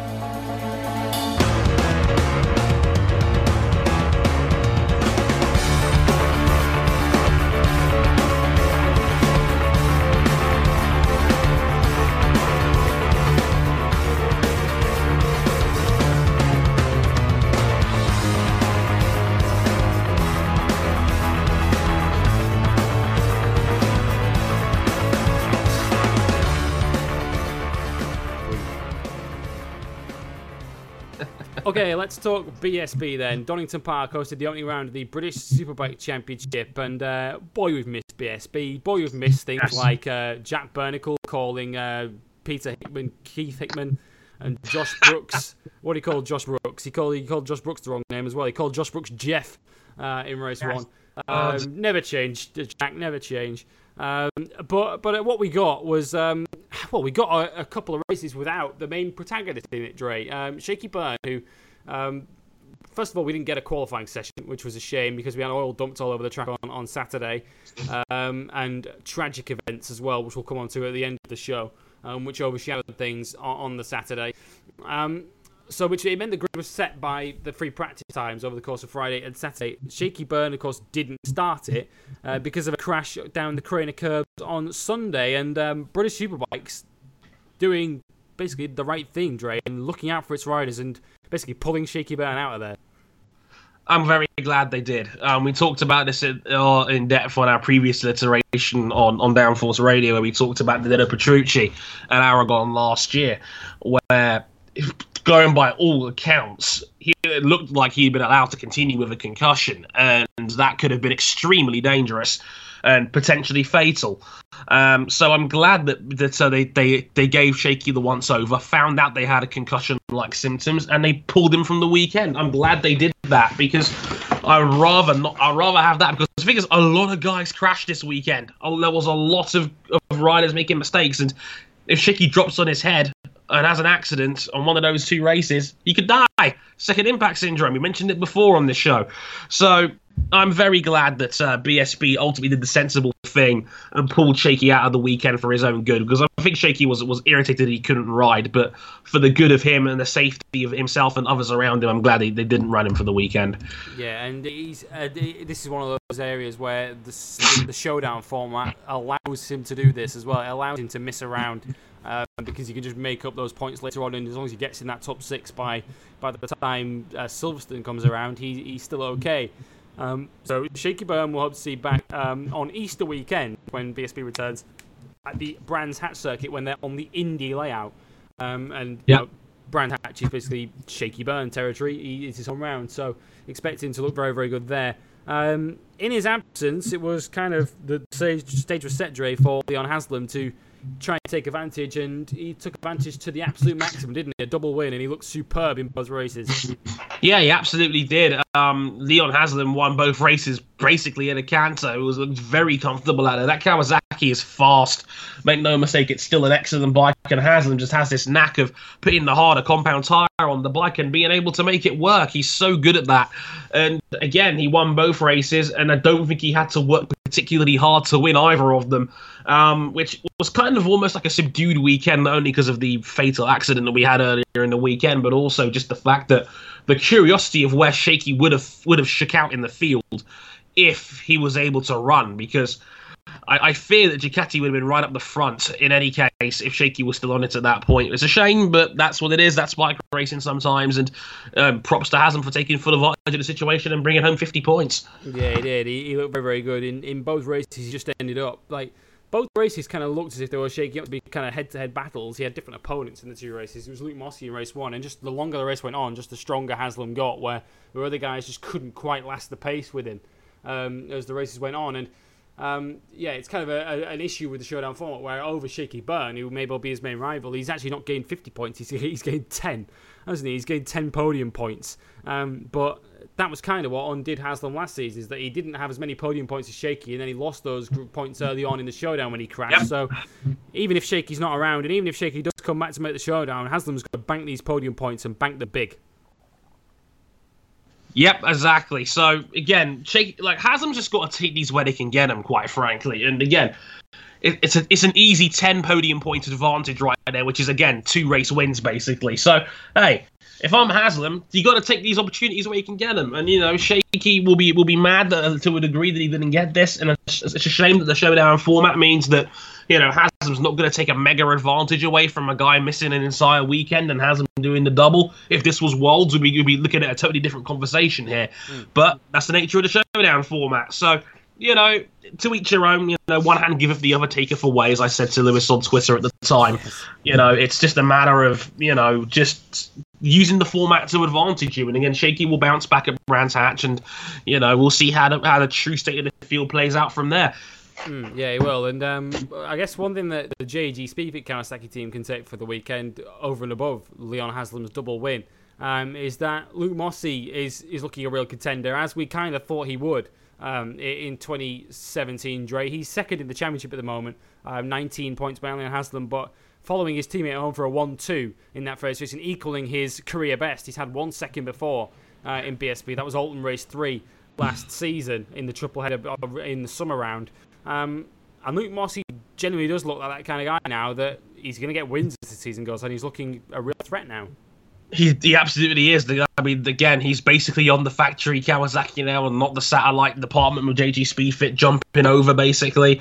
Um, it's a very, very good pa- package. It's it's a package that's more than good enough to win multiple races a season. So he, one has to think Mossey will get his chance at some point. And it's a shame he had his, his race two wasn't quite as good. Um, but race one, he was he was in the front. He was. I, mean, I know Haslam kind of broke off towards the end there in the second half of that race. So maybe Mossey might have to work in his ultimate pace a little bit more.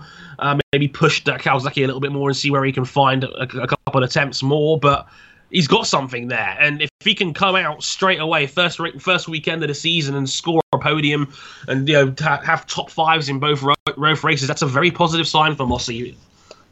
Yeah, it is a really positive sign, and he's, as I say, he's one of those guys that's looking to make the showdown. So he's already established himself in that top six, and he's got some podium points in the bank as well to go with it, with that second place uh, in race one. Um, second position in race two, though, um, went to uh, one of the international names that we spoke about last week, who's returned or moved to the British Superbike Championship from World Superbikes. And um, I think we all thought this already, Dre, uh, before we even saw him turn a wheel. But God, it's good to have Josh Brookes back. Yes, it's very nice to have Josh Brookes back. The real um, Josh Brookes back. So I don't think we ever saw the real Josh Brookes in Wales, did we? No, not really. Again, it was just it just wasn't a good team for him at the time, and he could tell quite early on that Brookes was never going to stand out in that Worlds field given the, the BMW package he was on. But uh, yeah, in any case, it's great to have him back where he belongs in, in BSB on on a Yamaha where he will be a contender. I have no question about that. That Yamaha is fast, make no mistake. Um, again, I think they seem to have tyre wear problems. I, was, uh, I didn't notice that as the race would go on. That the, him, the McAMS Yamahas did, didn't they?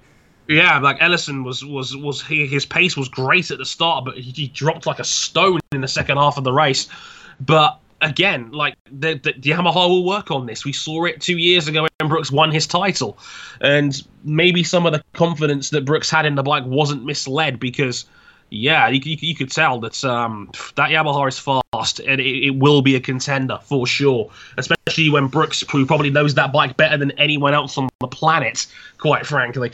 So when you factor all that in and you, you can see Brookes run very well in race two, especially, yeah, it's, it's great to have him back at the top. Absolutely. I mean, there's there's so many reasons why that was that was always going to work. But I'd say I was surprised. Not about you, Drew, but I was surprised to see Brookes taking it to Haslam so soon this season. Um, I, I, just I kind of had a feeling in the back of my head that it would take a bit of time um, for that to work, given that he, he's a biker that he knows, but it's not a team that he knows. And it's a team in Anvil Hire TAG Yamaha that's not used to running at the front um, in, in BSB. I mean, last season with Rispoli and, and Sean Winfield, they were, they were scraping into the points on a good day. Um, so for them to be running at the front straight away just shows that not only is Brookes back at his best and in, in tune with that bike, but the team is is really improving because um, they're running at a, at a, part of the field that they've never ran at before. Um, so, so credit to Hire TAG as well, because Sean Winfield got his first points as well. He got points at the weekend yep. uh, in both races. um, oh, he got points in race one, should I say? He got 15. So um, that team is doing a really, really good job um, for Josh Brookes. Uh, we also saw a couple of surprise podiums. As I say, we had Haslam taking two wins, Mossey second to him in race one, Brookes taking the fight to him in race two. Um, and as I say, two surprise names joining them on the podium. Or, or should we be surprised, Ray, by Christian Iddon getting a podium in race one, given that he always seems to peak in the early rounds of a season?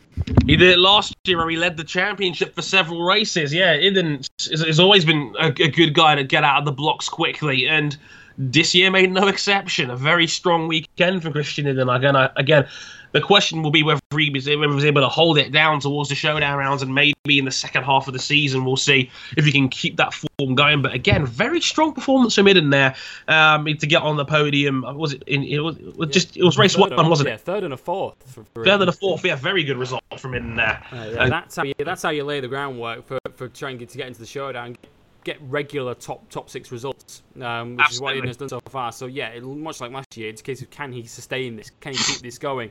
Um, another guy who had two top six was Glenn Irwin because he was sixth in race one and then came from almost nowhere in that second race. He, he really came on strong late in the race. Um, in a race where it looked like we were going to have a fight for the podium between the likes of Iddon, Luke Mossey, um, James Ellison as well, and then Irwin came on, went on a tear towards the end and overtook a lot of them late in the race, and that should really set alarm bells ringing at the likes of JG Speedfit Kawasaki and the Yamaha teams, given that Shakey Byrne's rather inexperienced teammate came flying through to third. Yeah, that that was a, a dangerous looking sign there that Ducati have got something here because we don't normally associate him with those kind of performances. And he stormed through in the second half of that race, was running leading level pace with Haslam in the middle of the pack, scything his way through the field to get a podium at the end of the, the end of the race too. There, very very impressive stuff indeed um, from from from Glenn Irwin indeed. So if, if that's happening with Glenn on the second bike, and we all know he's nowhere near Shakey's level, if that's a thing, then Shakey is going to be right up there at the front, no question. But you could have probably guessed that.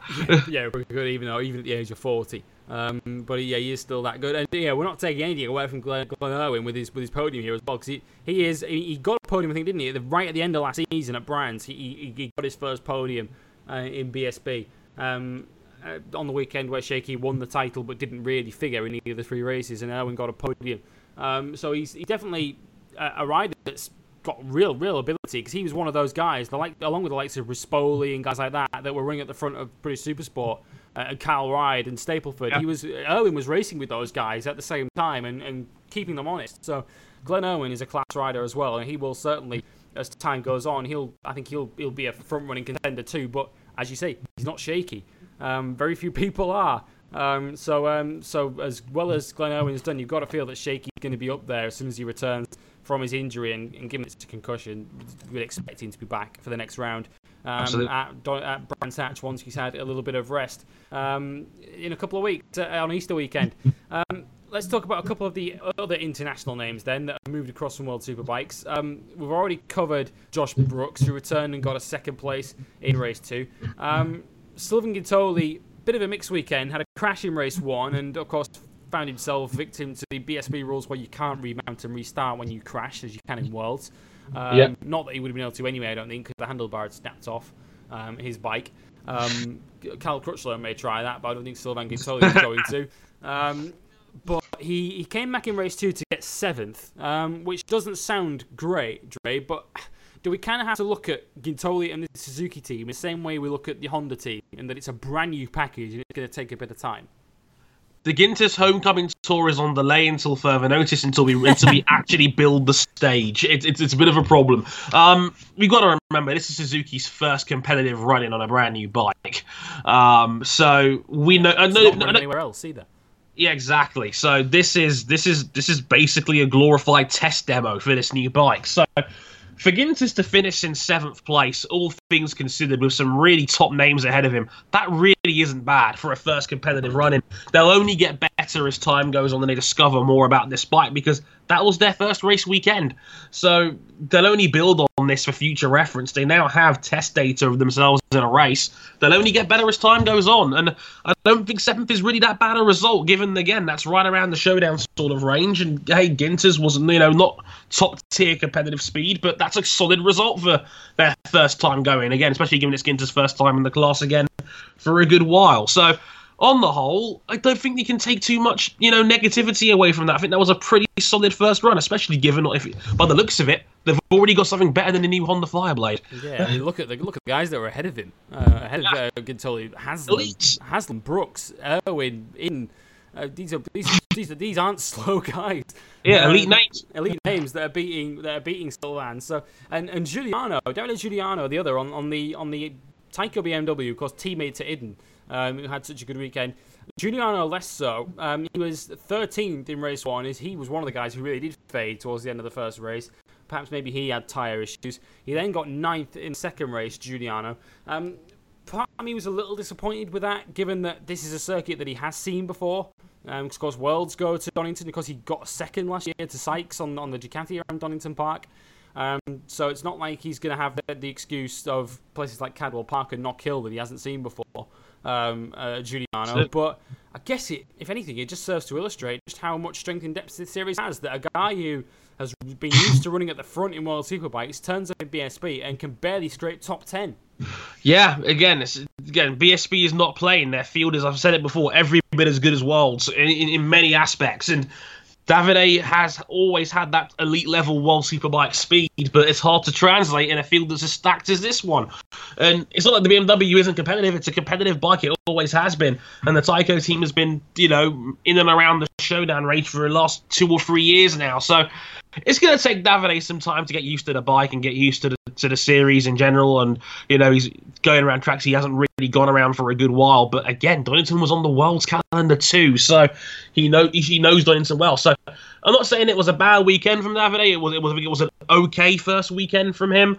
But yeah, it's more of a ringing endorsement for how just how good BSB is as a class. Yeah, he's uh, he's going to have to really work at it to to, to learn because obviously it's his first season on a BM as well. he's used to running Ducati, so Absolutely. um, there's, a, there's a bit of a learning process to go for for Davide Giugliano. Um, here's how the weekend shaped out. Then Haslam the winner uh, of race one from Mossey and Iddon. That was your podium. Uh, fourth going to Peter Hickman, who's back on a BMW and going very very well. Um, he took fourth in race one ahead of James Ellison, who faded with tyre problems. Glen Irwin getting sixth ahead of Josh Brookes on the Yamaha. Lost a couple of places on the final lap, um, which dropped him to seventh. Then came Michael Laverty on the second of the McLaren's Yamahas in eighth. Ninth went to Jake Dixon on the Kawasaki, and the top ten uh, was completed by somebody because the championship standings aren't showing me. Um, second race went to Haslam ahead of Brookes this time. Brookes taking second place ahead of Glen Owen, who came through to take his first dry podium in a British Superbike race. Um, fourth position in the end going to Iddon, completing his solid weekend ahead of Luke Mossey, who couldn't quite match his race one exploits, and James Ellison taking uh, sixth position. Um, Jason O'Halloran getting two top tens on the Honda. He was the guy that finished 10th in race one, and that was about as good as it got for the brand new Honda Fireblade on its debut British Superbike weekend. They're another team that I think we're going to have to keep an eye on if they improve as the season goes on. It'll take them a bit of time to learn that new bike. How good was that livery, though? That's what I was saying Oh, yes. about that new Honda, the red and silver on that new Honda like- Fireblade in BSB. It is an absolute beaut. Um, so let's hope we see it somewhere near the front as the season goes on.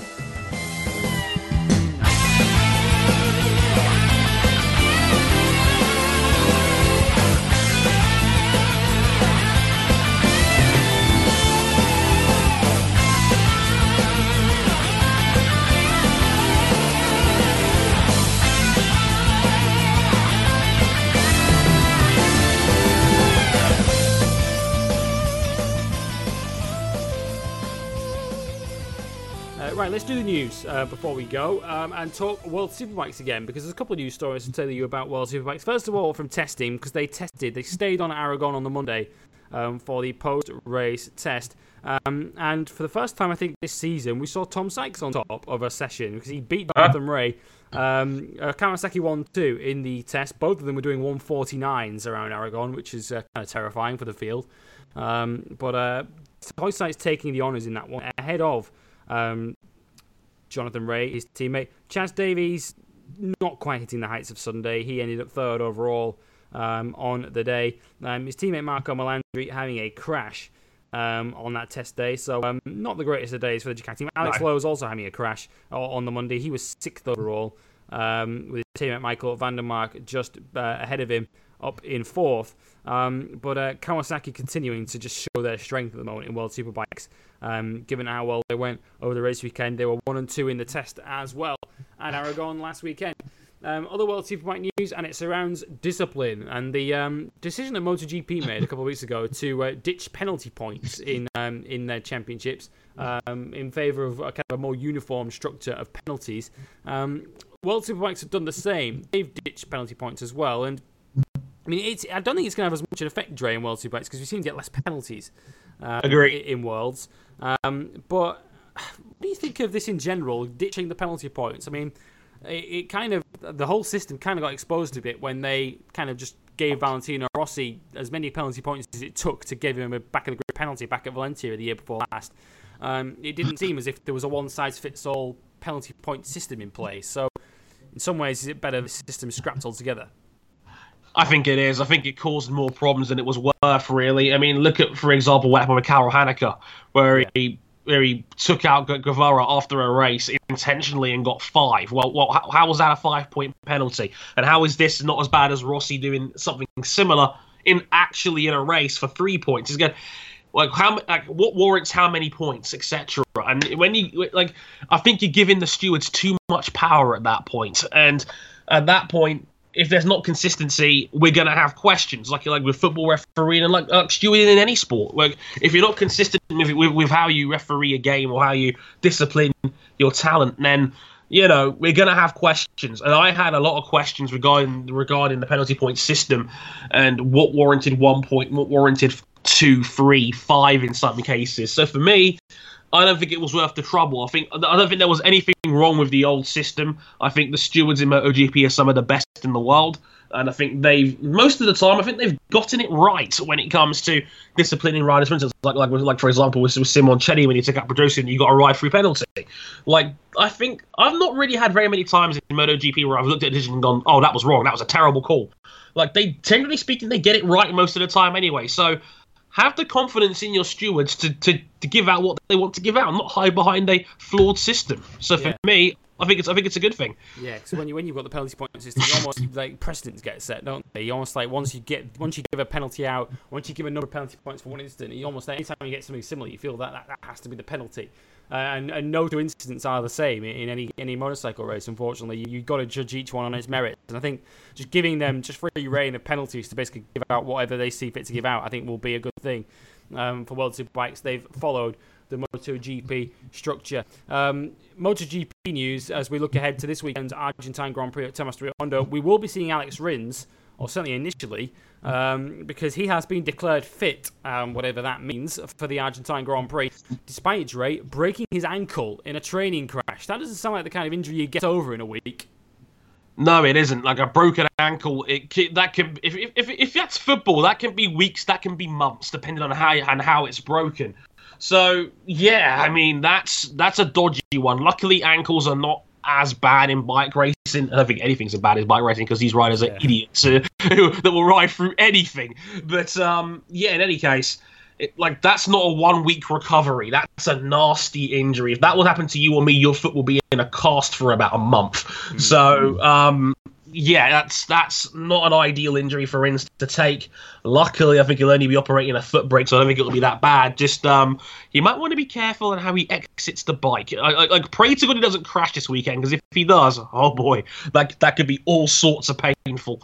Yeah, pray to God that we don't have a repeat last year and a flag to flag where he's got to dump off one bike onto another. Oh lord! Um, you might find that a little tricky. You might lose a bit of time in the pits if he has to do yeah. that um, this weekend. Um, let's get to the weekend then, and uh, we don't want to be one of those podcasts or one of those shows in MotoGP that instantly decides that straight away because we're talking MotoGP, we have to talk about Valentino Rossi. Um, but we're going to on this occasion, Drake, because he's reaching a milestone this weekend, a milestone that nobody has ever reached in Grand Prix history. Valentino Rossi this weekend races in his 350th Grand Prix.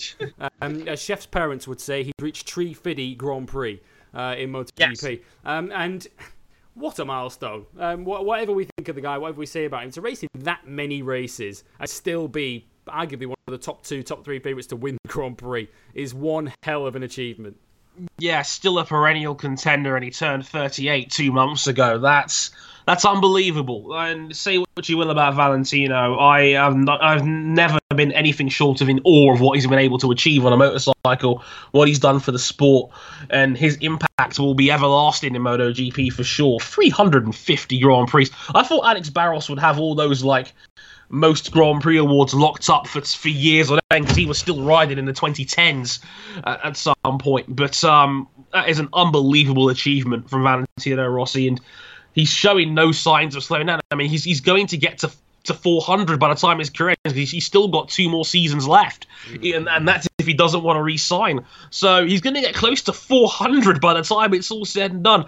So to put it into perspective, I think the F1 all-time appearance record is I think is 328 from Rubens Barrichello. Don't quote me on that. I'm, that was purely from memory. Yeah, But I know- holds the record, but I don't know. I the number. know, and, and I- I'm pretty sure it's 320 something. So, yeah, for Rossi to have 350 Grand Prix to his name, and this is, I think, his 20th season in the top class, or, or- or- or- sorry, in all forms of bike racing, that's incredible. It's absolutely incredible. So, a salute to Valentino on yet another ridiculous milestone in his career.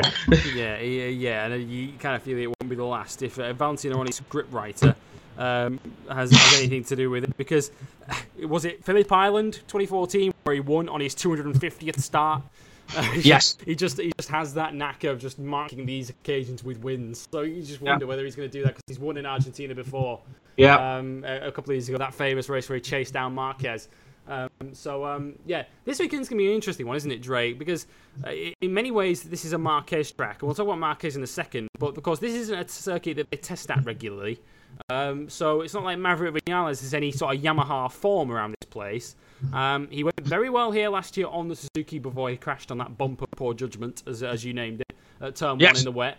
Um, so it's, it's almost like we're starting again from zero, isn't it, with, with Vinales this weekend? Can he c- can match that same level of dominance that we saw throughout testing at a circuit that he's never ridden the Yamaha on before?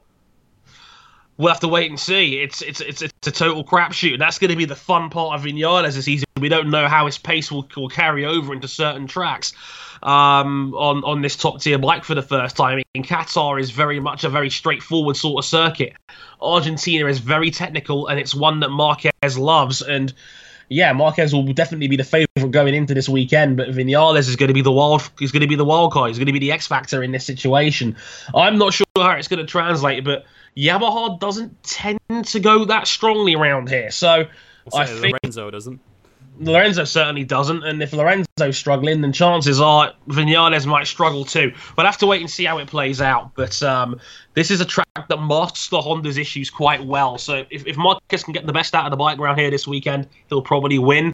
But if Vinales can take a podium from here, he'll happily take it, I think. Yeah, 'cause there's only one real big stop uh, around Argentina. That's that back straight to sort of turn five, I think it is. Um, after that Yeah. sort of tight, twisty first few corners, and then they go into the back straight. The corner where Marquez and Rossi clashed, uh, clashed together a couple of years ago. That corner, um, that's the only real sort of corner that the Honda's likely to struggle at. Um, Yep. um, so. Yeah, I think Marquez will be okay because um, I had it explained brilliantly. I forget who it was. I think it was on the Paddock Pass actually um, the other week where they explained the, the issues with, with Marquez and Honda and, and the issues they had in Qatar where you know because their bike is so bad in acceleration they're trying to make up so much time on the brakes which is just ruining their tyres um, which is why you always see Marquez going for the harder front tyre because he can't make the softer or the medium work because he's, he's working it so hard trying to make up time on the brakes um, so he won't have to do much of that in Argentina um, which which may well help him. And I guess Dre, although it's very early, and Marquez, I mean, he's, he's 12 points behind Vinales at the moment. We really are looking to Marquez this weekend, aren't we? Because we've for the last few years we've always looked at Argentina and Texas as two banker Marquez weekends. Yep, there are two Banca Marquez weekends, and I don't see how that changes here, especially at Cota in, in next week on that back to back. But yeah, I think this is a very strong Marquez circuit, as you said. It, it masks a lot of those Honda related problems very well indeed. Um, and again, he's he's been a perennial powerhouse around here since since its inclusion on the calendar in 2014. I want to say I think it made its first appearance on the calendar. So um, I got a year one right for once. I'm normally a year out on these things, but yeah, it's a very strong Marquez circuit, and again, he'll be the favourite going in, and and again, Marquez probably needs the win here because this is the where this is where he gets his points from. So let's see how it plays out. Yeah, yeah, it's to be very interesting to see. Uh, Dovizioso is also talking about his chances this weekend. He says the Ducati goes well around Termas de Río Hondo because he went very well for 99.9% of last year's race until you know they decided to skittle the pair of them out uh, because they were on target for a 2-3 last year um, in this race. I mean, one thing we can only hope. I mean, I think we're going to get another race where the manufacturers are all pretty close together because they were last year. It has to be said. Um, they were. Vinales went very well before falling off. Crutchlow was up there as well as um, Marc Marquez before he fell off. Um, Iannone looked very good on the Ducati, so I would expect him to go very well on the Suzuki. Um, it's another circuit where it's not going to best necessarily show up the deficiencies of the Aprilia, so we might see Aleix Espargaro go very well uh, this weekend too. Um, which kind of makes you worry and makes you fear for Jorge Lorenzo uh, because he he made no secret the fact that he well he had a shocker in Qatar and doesn't like Termas de Río Hondo all that much because it's a circuit that's usually filthy dirty on a Friday. Yeah. Um, and Lorenzo hates it when the grip surface is low. Um, and that's kind of what Lorenzo's going to be faced with this weekend, isn't it? Yeah, Lorenzo is a rider of confidence, and if if like a dirty track because they don't race at the Argentina place very often over the course of a calendar year, so the track is most likely going to be quite dirty going into the weekend. And if grip levels are low, it hurts Lorenzo's confidence, and if Lorenzo has no confidence, he's not very fast. He, he is a rider of confidence. See the pattern here? But um, if that's going to continue, then Lorenzo might very well struggle around there again. He's not ever had a particularly good finish around here. He's been outclassed by Honda in the past, and of course he crashed last year. Best so third, I think, in, in Argentina. Exactly. He's never had a top two finish in Argentina to date. And given that how slow he was compared to his teammate in Qatar, which is a track known for balance in the books, that's not a good sign. And Dovi does go well in Argentina. Well, he was he was second to Rossi in 2015 and would have been second last year had Iannone not torpedoed him uh, two corners out. much. So, so um, yeah, look out for Dovi again this weekend. He's another guy. Like he's almost like Chris Nidden, isn't he? Of the GP. He always starts the season very well. Like you always look at the Championship when we head to Europe, and Dovi's up there somewhere, having had a few podiums early on. So um, yeah, keep an eye out for him. Um, Moto 2 and Moto 3, uh, we're kind of just to sort of watch and find out with everyone else, aren't we? Because we're still not quite sure how those seasons are to pan out. We, we kind of know in MotoGP um, how the championship's going to figure. It's going to be the likes of Marquez, Vinales, and Rossi going at it for the season uh, once it's all said and done. But Moto 2 and Moto 3, we're still not quite sure yet. Um, so the kind of questions are can Morbidelli keep up his level of dominance from Qatar? And what the hell is going to happen in Moto 3? Because you could pretty much pick any one of a dozen riders for that one. Sod Moto 3, I'm not wasting my time pre- previewing a crapshoot. But um, in, in At least Moto Pow- 2, Pawi can't curb stop them all this year. depends. We, we going to get rain again? Yeah, Because well, the if, thing he is, does it, if he wins a Moto 2 race on his second time out, then we really are talking about a rain god. Because the thing is, is that basically I've seen the weather schedules. They're saying rain is in the air for Friday and Sunday on the bill for Argentina. So oh. keep half an eye on that. As Hang time on, what are the odds goes on Pawi? Hang on, let me check. We're putting all our money on Danilo Petrucci and Pawi. Sod it. I'm going to be talking to you from my gold boat next week. Um, but in any case, yeah, absolutely. I mean, Morbidelli, he was strong here last year before we crashed it too, if I'm not mistaken. I think he finished in, he was, he was running in second place last year before the accident he had. Because again, it was the bump of poor judgment. I think they caught him out last Yeah, season. yeah, so. was. So yeah, Morbidelli will definitely be one to watch for this race as well because again he was comfortable here last year, and I think he's a much better rider since then. So definitely one to keep an eye on. I think Morbidelli's got a good chance of winning this one as well and doubling up. Yeah, the only thing I would say in preview to Moto 3 um, before we go is which will Romano Fenati do? Will he win or kick someone? He usually does one or the other uh, Or in both. Argentina. Uh, yeah, or both. Yeah, he usually does one or the other. He usually either wins or switches someone's bike off. Um, because that's that's pretty much Romano Fenati's uh, Argentine Grand Prix history. Um, so Oh, yes. so we will see uh, this weekend. Uh, we look forward to following it all as the weekend goes on. Uh, as I say, all the places you can find is where you'll probably see us talking a bit of bikes as well as the weekend unfolds uh, and a bit of Formula One. Um, because that's back this weekend too. Um, on Facebook, facebook.com forward slash motorsport 101. On Twitter, motorsport underscore 101 uh, to find us on there. We are on YouTube, youtube.com forward slash motorsport 101. Um, and you can find our podcast in all the good places where podcasts are released, including SoundCloud and iTunes. Um, if you want to back us financially and you like us that much, of course you can by heading to Patreon, patreon.com forward slash motorsport 101. Uh, and as I mentioned at the start of the show, if you do back us there, you'll know that because you're listening to this before everyone else, uh, because you get early access to both Motorsport 101 and Bike Live. Um, Motorsport 101 episode 79, the Ultimate Thrill Drive, is available right now. Um, so if you haven't listened to it already, go check it out. Um, Yep. Because now this show is over. Um, and next week, episode 81, find out if uh, Lewis Hamilton has managed to wangle Dre off the Ferrari narcotic. What do you reckon, Dre? Probably, probably. like I- I've I've been here too many times, son of me. I have been here too many times. you can really tell listeners he's trying not to build his hopes up. Nope. Absolutely. I, I'm really trying not to because, like, if it, I've said I said it on episode 80. If Ferrari, if if Ferrari wins here and Vettel wins here, then start believing. They're If not, if if not, then well, it could still be a long season. But, like China is basically a glorified Tilkodrome. It's the Tilkodrome out there.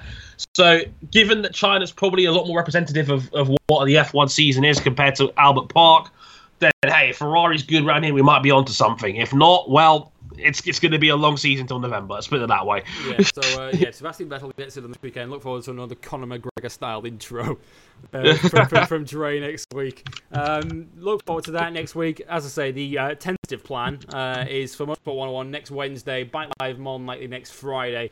Um, here on Motorsport 101. So keep an eye out for that. That just about does us for this week then. Huge thanks to Andre Harrison for joining me this week. Huge thank you to all of you for listening this week. Uh, this uh, is being Bike Live episode 6 uh, here on Motorsport 101. We look forward to joining you next week for episode 7 and indeed for episode 81 of Motorsport 101. So until then, from the two of us, it's a very warm goodbye. Sayonara.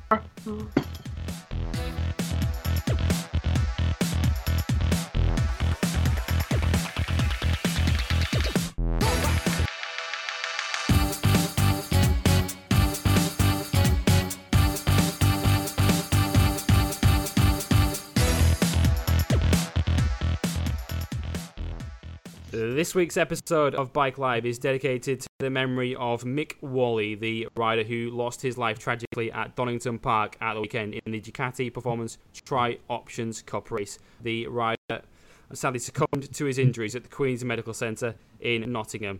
Uh, our thoughts go to his family and his friends.